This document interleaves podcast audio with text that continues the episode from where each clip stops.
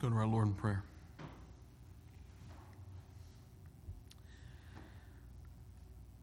Our blessed Father, we ask you now, as we reopen your holy scriptures, open our eyes to behold wondrous things out of your word today. Sanctify us, Lord, by the truth of your word. And very specifically, Father, as we will be looking and gleaning from your word the great truth of our union with Christ, we pray that there will be greater illumination given to each one of us as your people today regarding this most glorious and incomprehensible union that we, as the people of God, have with Christ Jesus, our Lord. That we live each and every day in Him as He lives in us. These things we pray and ask in Jesus' name. Amen. Well, I do invite you to take the Word of God this morning and let's turn to Romans chapter 6. As I said last Sunday, in regards to where we were in John chapter 8, and because the particular passage that I was expounding from John 8 was where our Lord Jesus makes the great declaration that if the Son shall make you free, you shall be free indeed. And we, of course, understand that freedom to be freedom from sin. So, as I said before we got into that sermon, that today I was going to do what the old Puritans would call improving the sermon. So, we're going to continue the theme of the freedom that we have in Christ from sin, but looking at it with more layers as it is unfolded to us here in Romans chapter 6. So, Romans chapter 6, we're going to start at verse 1 and simply read to verse 4.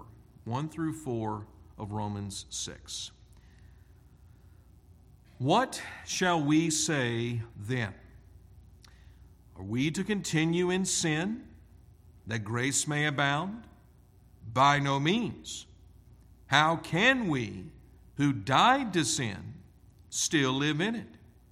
Do you not know that all of us who have been baptized into Christ Jesus were baptized into his death?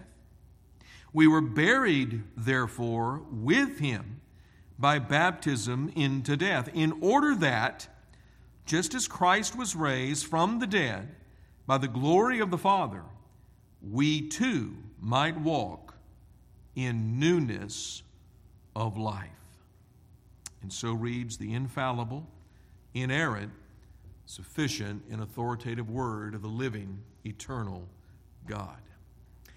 In the opening chapter of his book, Christless Christianity, Michael Horton raised this very provocative question What would things look like if Satan really took control of a city?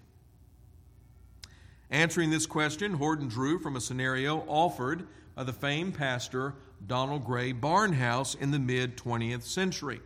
Dr. Barnhouse speculated that if Satan took over a city, all the bars would be closed, pornography banished, and pristine streets would be filled with tidy pedestrians who smiled at each other. There would be no swearing. The children would say, Yes, sir, and no, ma'am. And the churches would be full every Sunday where Christ is not preached. Hmm. In other words, the city Satan would take over would be filled with everything that is morally upstanding and morally appealing to man's flesh, just so long as the gospel of Jesus Christ is never heard. Michael Horton, responding to this, said, it is easy to become distracted from Christ as the only hope for sinners, where everything is measured by our happiness rather than by God's holiness. The sense of our being sinners becomes secondary, if not offensive. If we are good people who have lost our way, but with the proper instructions and motivation can become a better person, we need only a life coach, not a redeemer. What is so tragic and frightening about Horton's observation is that for many pulpits in many churches in America, the pastor has become a life coach whose sermons are nothing more than homespun therapy talks for moralistic do gooders because what's heard by these life coaches is that the problem with people today is not that they're sinners, but they just need a little help improving their behavior. So, they don't need to be born again. They just need to do more, try harder, and get better because, well, they're already a good person. This message is the deceptive and dangerous message of what is called moralism. Moralism. And it is a message that is subverting the biblical gospel in multiple churches. Writing of this pandemic problem in our present day, Al Mohler said this Far too many believers and their churches succumb to the logic of moralism and reduce the gospel to a message of moral improvement. In other words, we communicate to lost persons the message that what God desires for them and demands of them is to get their lives straight. Well, with this in mind, I want to turn your attention to the aforementioned Romans chapter 6. This great chapter is part of a much larger discussion that covers four chapters in Paul's epistle to the church at Rome. The discussion at hand, or the major theme of these chapters, is the believer's certainty and security of final salvation, a theme Paul opens up in chapter 5. But here in chapter 6, the contours of this theme are shaped around the biblical doctrine of the believer's spiritual union with Christ. Yet the way in which Paul enters this doctrine is via a question he anticipated his readers to raise due to the most incredible statement he made pertaining to the grace of God in relation to sin. In Romans 5 and verse 20, Paul wrote that where sin increased, grace abounded all the more. In other words, according to the context of Romans chapter 5, 12 through 19, no matter how much sin has increased since Adam's fall, it has not and will not ever exceed the grace of God in salvation. This is the principal truth behind Paul's statement in Romans 5 and verse 20. But despite what Paul meant by this statement, he knew from personal experience that it would prove a stumbling block to some of his readers. There would be a misunderstanding some Christians would have over this declaration that where sin increased, grace abounded all the more. And the misunderstanding Paul anticipated is where he begins Romans chapter 6. What shall we say then? Are we to continue in sin that grace may abound? In other words, since grace abounds where sin increases, then should we not just sin the more if we would have super abundance of grace? This is how certain Christians were actually reasoning what they believed Paul meant when he declared, Where sin increased, grace abounded all the more. In short, they concluded that grace encouraged more sin. So, how then did Paul answer this? Or, even more critical, what was not only the response of Christ's apostle, but what was the response the Holy Spirit breathed in the apostle Paul? The divine response gave no quarter. By no means. How can we, or even better and more literally from the Greek, how is it even possible? How can we who died to sin still live in it? There are two things principally we must understand about Paul's answer. First, the reason a Christian cannot go on living in sin is because a Christian has died to sin. Second, what Christians have died to in relation to sin is the reign of sin as the rule of their life now that they are under grace. So then, the grace of God in salvation has never encouraged a Christian to go on living in sin as a place of permanent residence. Rather, it is the opposite that's true. What God's grace in Christ has done is to liberate us from the enslaving power of sin. As we saw last week in John chapter 8, if the Son shall make you free, you shall be free indeed. God does not save us to sin, but He saves us from sin. Therefore, if someone claims to be a Christian, or I should say, someone who claims to be a Christian, if that person is living their life with no evident difference from the rest of the world that dwells under sin's power, that is under sin's rule, then we have the authority by God's word to question if that person has ever been saved. Where there is no repentance of sin, no war with sin, no putting sin to death in one's life by the power of the Spirit, where these realities are absent, where they cannot be found at all, then the grace of God and salvation is absent as well. And again, the reason we can make these kind of definitive conclusions is because a Christian is someone who has died to sin. A Christian is someone who has died to sin. They cannot go living in sin because they have been freed from sin's enslaving power. But here we must raise a question. Having answered the what of a Christian's death to sin, we now need to answer how we have died to sin and why is this death a permanent death for every believer in Jesus Christ. And answering these questions is what brings us to our study today in Romans 6, verses 3 and 4, which reads Do you not know that all of us who have been baptized into Christ Jesus were baptized into his death? We were buried, therefore, with him by baptism into death, in order that just as Christ was raised from the dead by the glory of the Father, we too might walk in newness of life.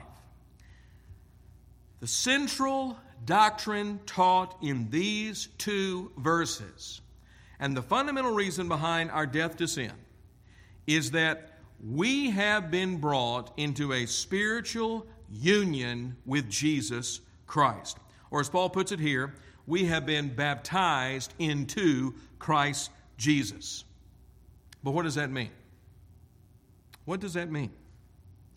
Well, based on the language and the grammar and other comparative passages in Scripture, this baptism is a spiritual baptism, whereby we have been placed into the very life of Christ, identified with all that He is, and now participate in the benefits of all that he has accomplished as our Savior and Redeemer. A Christian, therefore, very simply, is someone who lives in Christ and Christ lives in them. Let say that again. A Christian is someone who lives in Christ as Christ lives in them. They are in spiritual union with Christ. And thus, by this union, Jesus Christ, according to Colossians 3 and verse 4, has become the life, the life of the Christian. Paul says in Colossians 3 and verse 4, he bespeaks of Jesus Christ as our life. Our life. Or take for instance Philippians 121 where Paul says personally, for to me to live is Christ and to die is gain. To live, to live is Christ. How can that be? Why would that be? Because Jesus Christ is your life. He is your life. So, this is what it means then to be baptized into Christ Jesus. But establishing what this means raises a question based on our text from Romans chapter 6, verses 3 and 4. And here's the question What are the benefits of this baptism? What are the benefits of this baptism? So, reading once again, verses 3 and 4. Do you not know that all of us who have been baptized into Christ Jesus were baptized into his death? We were buried, therefore, with him by baptism into death, in order that, just as Christ was raised from the dead by the glory of the Father, we too might walk in newness of life. What are the benefits of this baptism into Christ? Well, based on what we see here in Romans 6, verses 3 and 4, we have died with Christ, we have been buried with Christ, and we are raised with Christ. Now, for the remainder of our study this morning, I want us to consider each of these salvation realities in turn. First, we have died with Christ. We have died with Christ. Paul reports, as a matter of fact, because he's using nothing here but indicative moods, stating the reality of the subject, reporting as a matter of fact concerning every Christian, do you not know that all of us who have been baptized into Christ Jesus were baptized into his death? The Christian's union with Christ is a union with Christ in his death. Now, understand this. When Christ was on the cross 2,000 years ago, we died with him on Calvary due to our spiritual union with him. Jesus did not go to the cross for himself. He went to the cross and laid down his life for his people, for his sheep. So he was there on Calvary, dying as our substitute, as our representative. Hence, everything he did at the cross, he achieved and procured for the salvation of his people. It was therefore our sins, our punishment which our sins deserved, our condemnation by God due to our sins, and the dominion of sin that held us as captive slaves in our unregenerate state. All of this, Jesus Christ took upon himself for us. His death was our death to sin because it was our sin with all its consequences that was imputed to him at the cross as our substitute. Hence, we died with him since he died our death. But keeping this fact within the context of Romans 6, the reason we cannot go on living in, in sin as Christians is because that life that life we once lived in sin is a life that was put to death once and for all by Christ at the cross. This is why Paul wrote to the Galatians in Galatians chapter 2 and verse 20 I have been crucified with Christ. It is no longer, he writes, I who live. What is it that no longer lived? for Paul. It was his life in sin. It was his life as a sinner in Adam. Paul was now a man in Christ. He was no longer in Adam, he was now in Christ. He was a man in Christ. And by this union with Christ, he was now united with Christ in his death, and that death was Paul's death to his life in sin. I have been crucified with Christ, and the consequence is it is no longer I, the old I in Adam, the old life that was mine in Adam.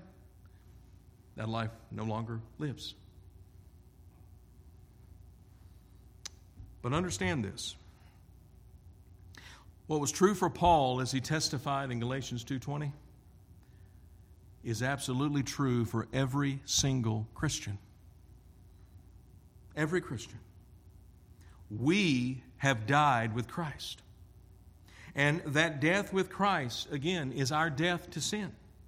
So that, listen to this, so that when we are born again, one of the initial and supreme benefits of our union with Christ is the death to our old life in sin because that old life under sin's dominion died with Christ by what he took upon himself in our place on the cross. Jesus broke sin's dominion over us by his death on Calvary. And through our union with him in his death, we are forever free from that old dominion. Forever free. Secondly, we have been buried with Christ. We have been buried with Christ. In the opening words of verse 4, Paul states again, as a matter of fact, again, indicative moods used here. We were buried, therefore, with him by baptism into death.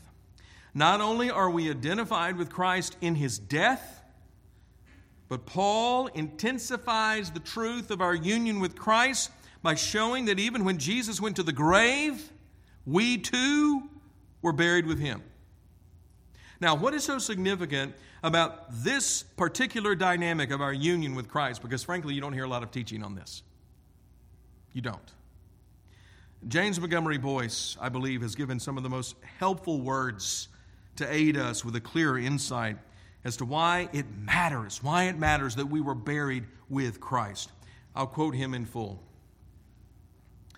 He says, The reason burial is an important step, even beyond death, is that burial puts the deceased person out of this world permanently.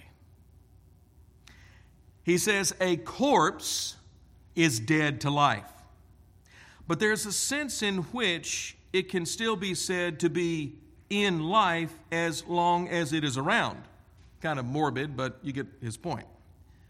When it is buried, when it is placed in the ground and covered with earth, it is removed from the sphere of this life permanently. It is gone. That is why Paul, who wanted to emphasize the finality of our being removed from the rule of sin and death to the rule of Christ, emphasizes burial. He is repeating, but also intensifies, intensifying what he has already said about our death to sin. You have not only died to it, he says, you have been buried to it. You have been buried to it. Now let's think about this, okay? Think carefully. Our burial with Christ points to the fact that through our regeneration by the Spirit and consequent union with Christ, not only has our old life in sin died, but it has been removed from who we are now as a new creation in Christ. When God saves you, He changes you. He changes you. You are a different person. It's not just that our status with God has changed, which is justification. That's true, necessary, but that's not all. So it's not just that our status has changed, but we have been transformed by God's grace in Christ as a people, listen to me, as a people who once never existed. As a people who once never existed. And all of this hinges on the fact that we are now in union with Christ. And by this union, we have died with Him and we have been buried with Him. Our life under the dominion of sin, as slaves to sin's power, that life has died and is buried. It's gone forever.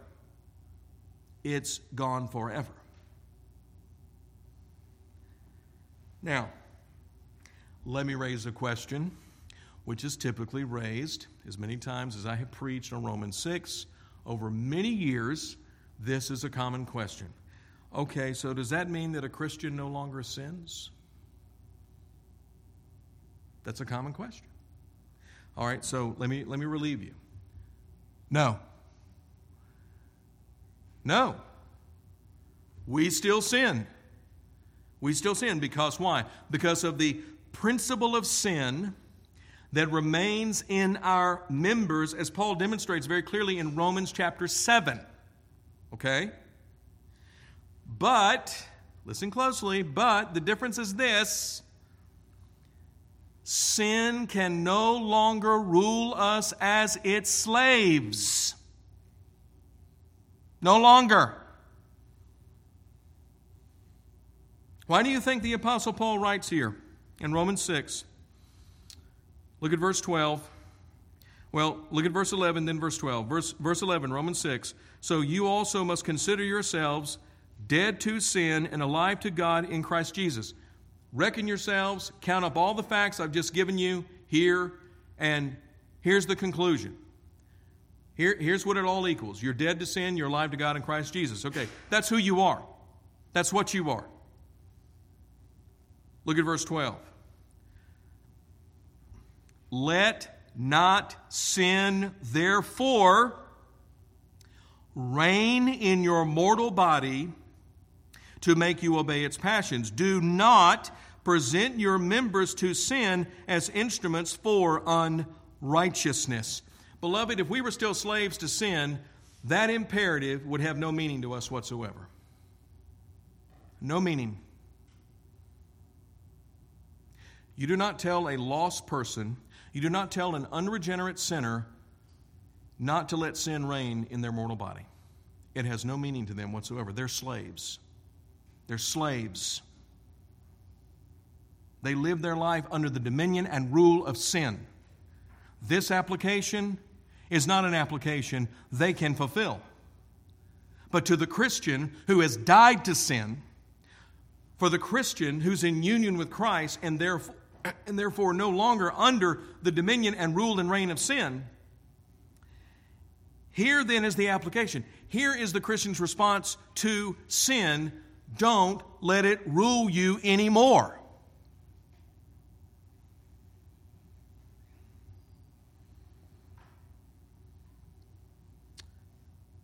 Because sin can no longer rule us. No longer, as its slaves. Sin can no longer master us. Can no longer master us. Though, let me qualify here, though it can tempt us, irritate us, aggravate us, and ensnare us for a season, but it can no longer reign over us as it once did before God saved us.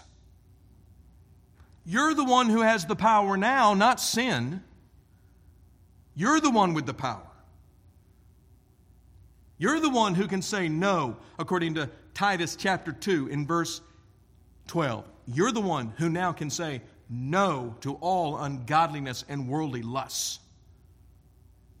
Why? Because you're no longer a slave to sin. No longer. No longer. As Christians, we are at war with sin, but we are not at peace with sin. This is why, in the life of a Christian, there is repentance. There is. Absolutely. There is godly sorrow in the life of a Christian over remaining sin. There is the active pursuit of putting sin to death, no matter how many times you stumble, no matter how many times you go back across the road to that other side. A true Christian won't be there for long because they'll be running back over on the other side where their real home is, their true home is, their true residence.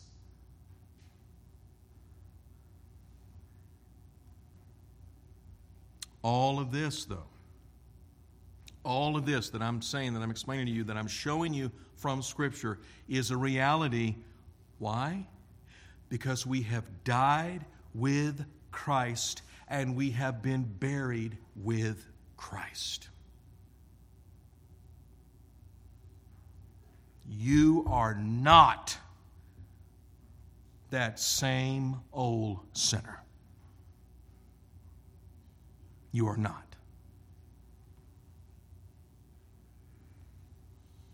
Even though the sin that remains in your members in the flesh is trying to tell you differently. And the devil and his minions are going to be trying to tell you differently. And the world, of course, is going to be trying to tell you differently. But God says, Oh no, you are different. I've changed you. You're a new creation.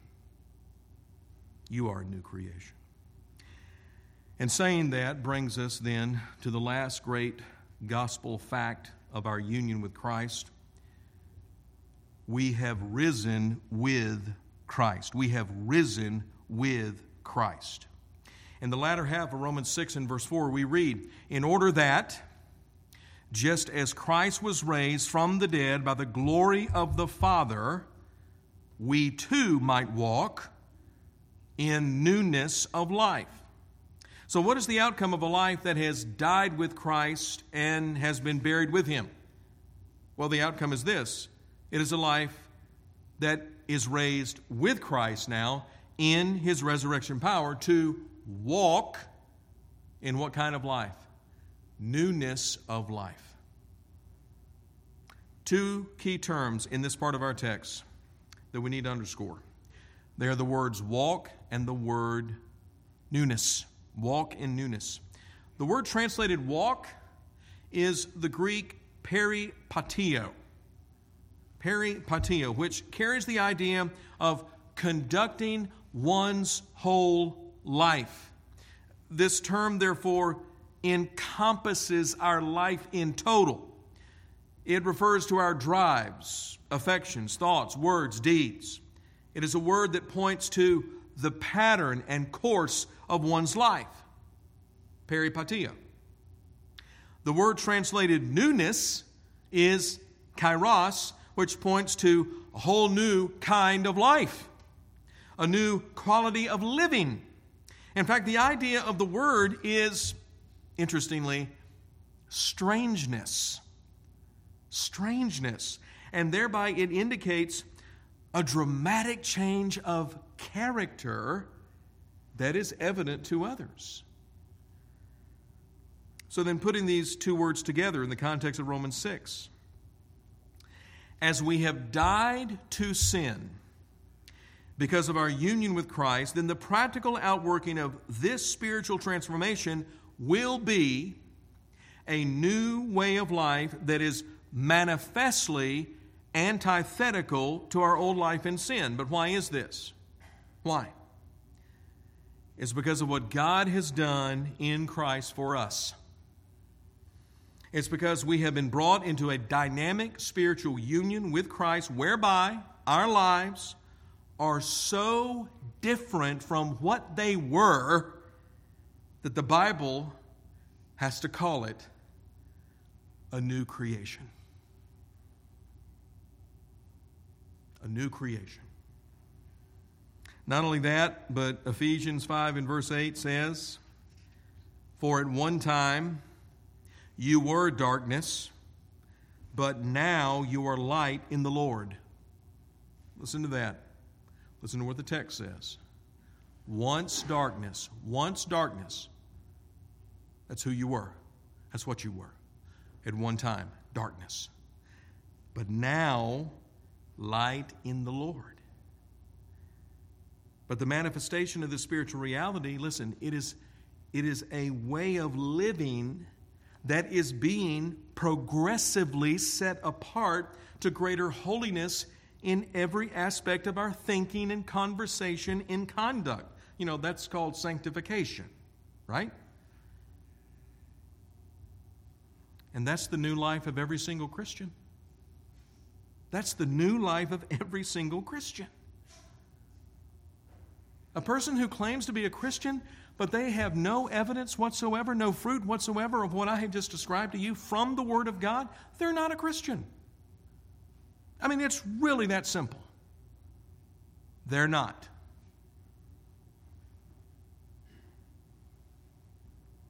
So, back to our original question What then are the benefits of our spiritual baptism in Christ? We have died with Christ.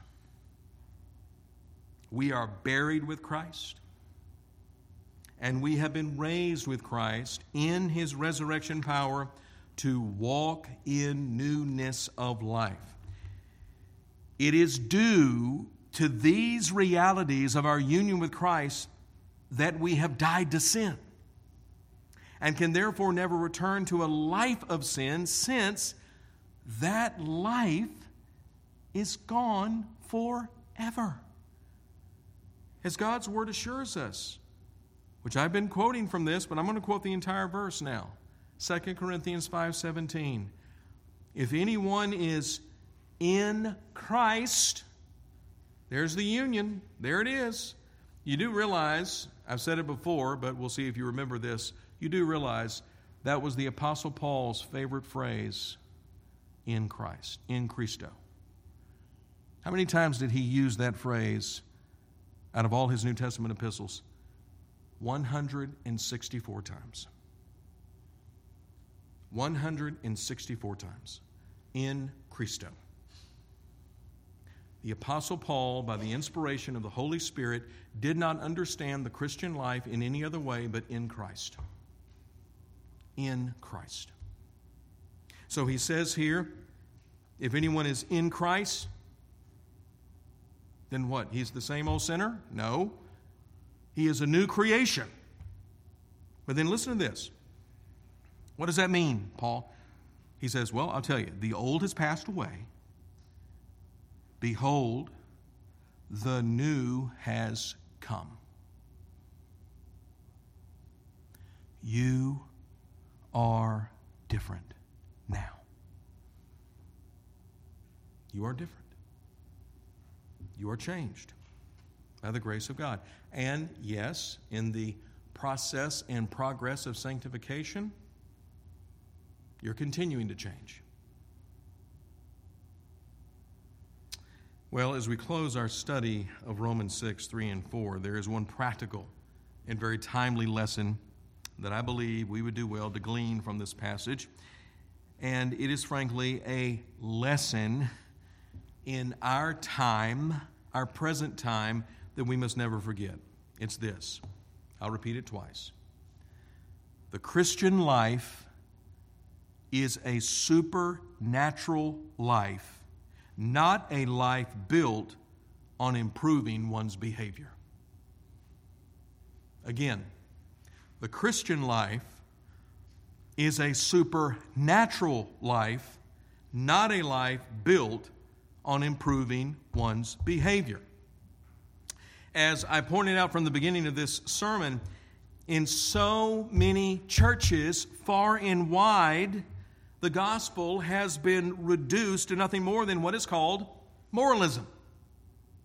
The Christian life, therefore, under this guise, has been communicated as a life of simply improving one's behavior. As long as we keep our noses clean, don't drink, don't smoke, stay away from R rated movies, and pay our bills on time, then we will have God's acceptance. In other words, moralism takes the supernatural completely out of the Christian life. Completely. It turns the Christian life into a life that requires no grace to live. None whatsoever. But by doing this, what kind of life is it presenting? That is moralism. What kind of life is it presenting? Oh, it's presenting a life that is non Christian. A life that is non Christian. However, as we have seen this morning from Romans 6, the true Christian life is not a life man makes for himself, but a life given by God in Jesus Christ. To explain this another way,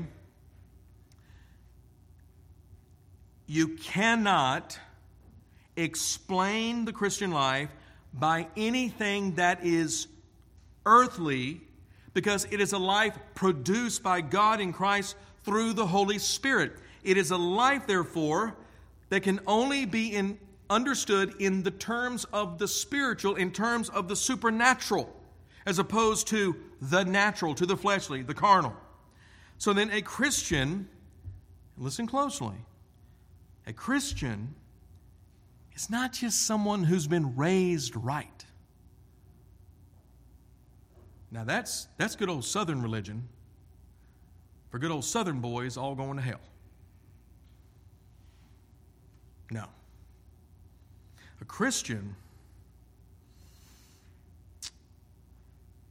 is a sinner who's been born again and thereby brought into spiritual union with Jesus Christ, out of which they walk in newness of life.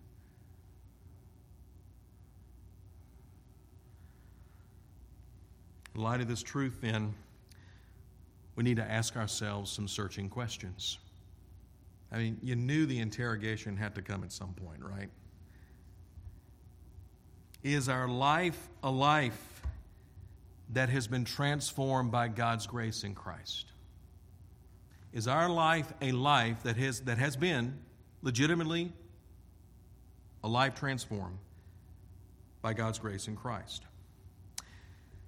Is our life a life lived in Christ? Is our life a life lived in Christ?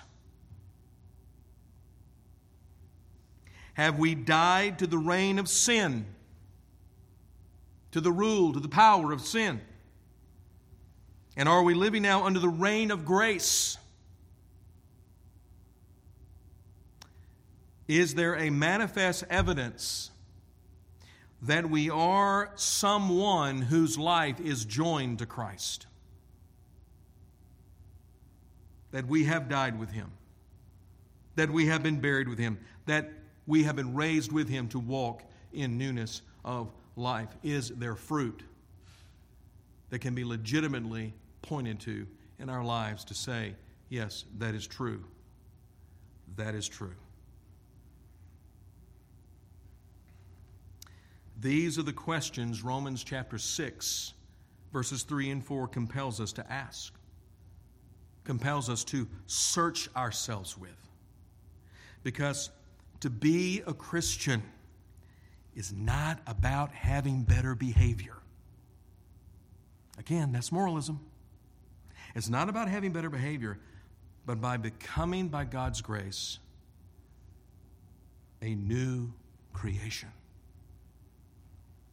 dead, buried, raised in Jesus Christ.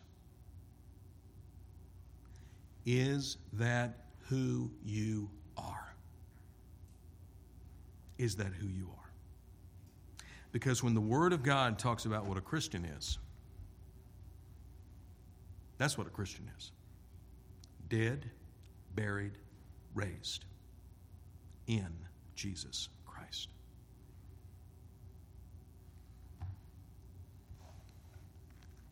That's the gospel. And because of that reality, every Christian is no longer a slave to sin. Sin only has the power you give to it. It only has the power you give to it as a Christian.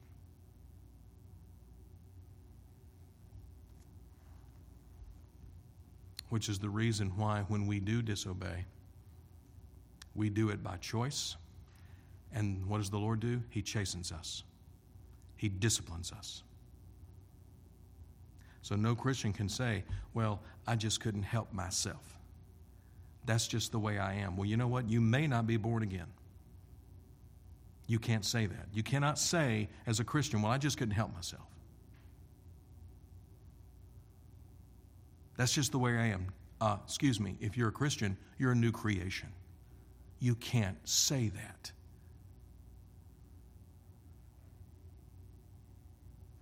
Dead to sin alive to God in Christ Jesus. That's who we are as Christians. Let's pray. Our Heavenly Father, it is truly amazing. It, it is absolutely astonishing, Lord, when we muse and meditate and study in the most careful way what your word teaches us and reveals to us concerning the truth of the Christian life, a life lived in Christ. And yet, Father, there are so many of your dear saints that have never been taught this. They have never been discipled in this way from your word to see what is really and truly the most glorious truth and reality and fact of the Christian life that we are in union with Christ. And so, Father, I do pray that here today, among these dear saints, may it please you, Lord God, to take the truth of your word that we have been so privileged to hear and have expounded to us concerning our union with Christ.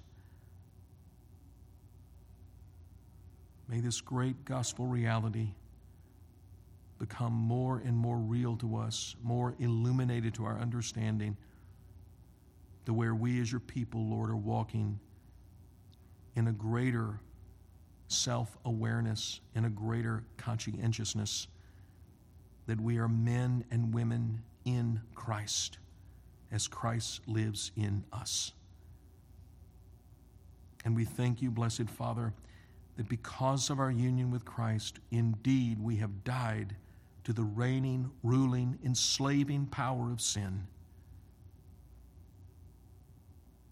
We pray, therefore, Lord, that because of this fact and reality, may we give ourselves to living living day in and day out from this position. This position of who we are in Christ as dead to sin and alive to you. These things we earnestly pray. In the name of Jesus Christ our Lord and for his sake. Amen.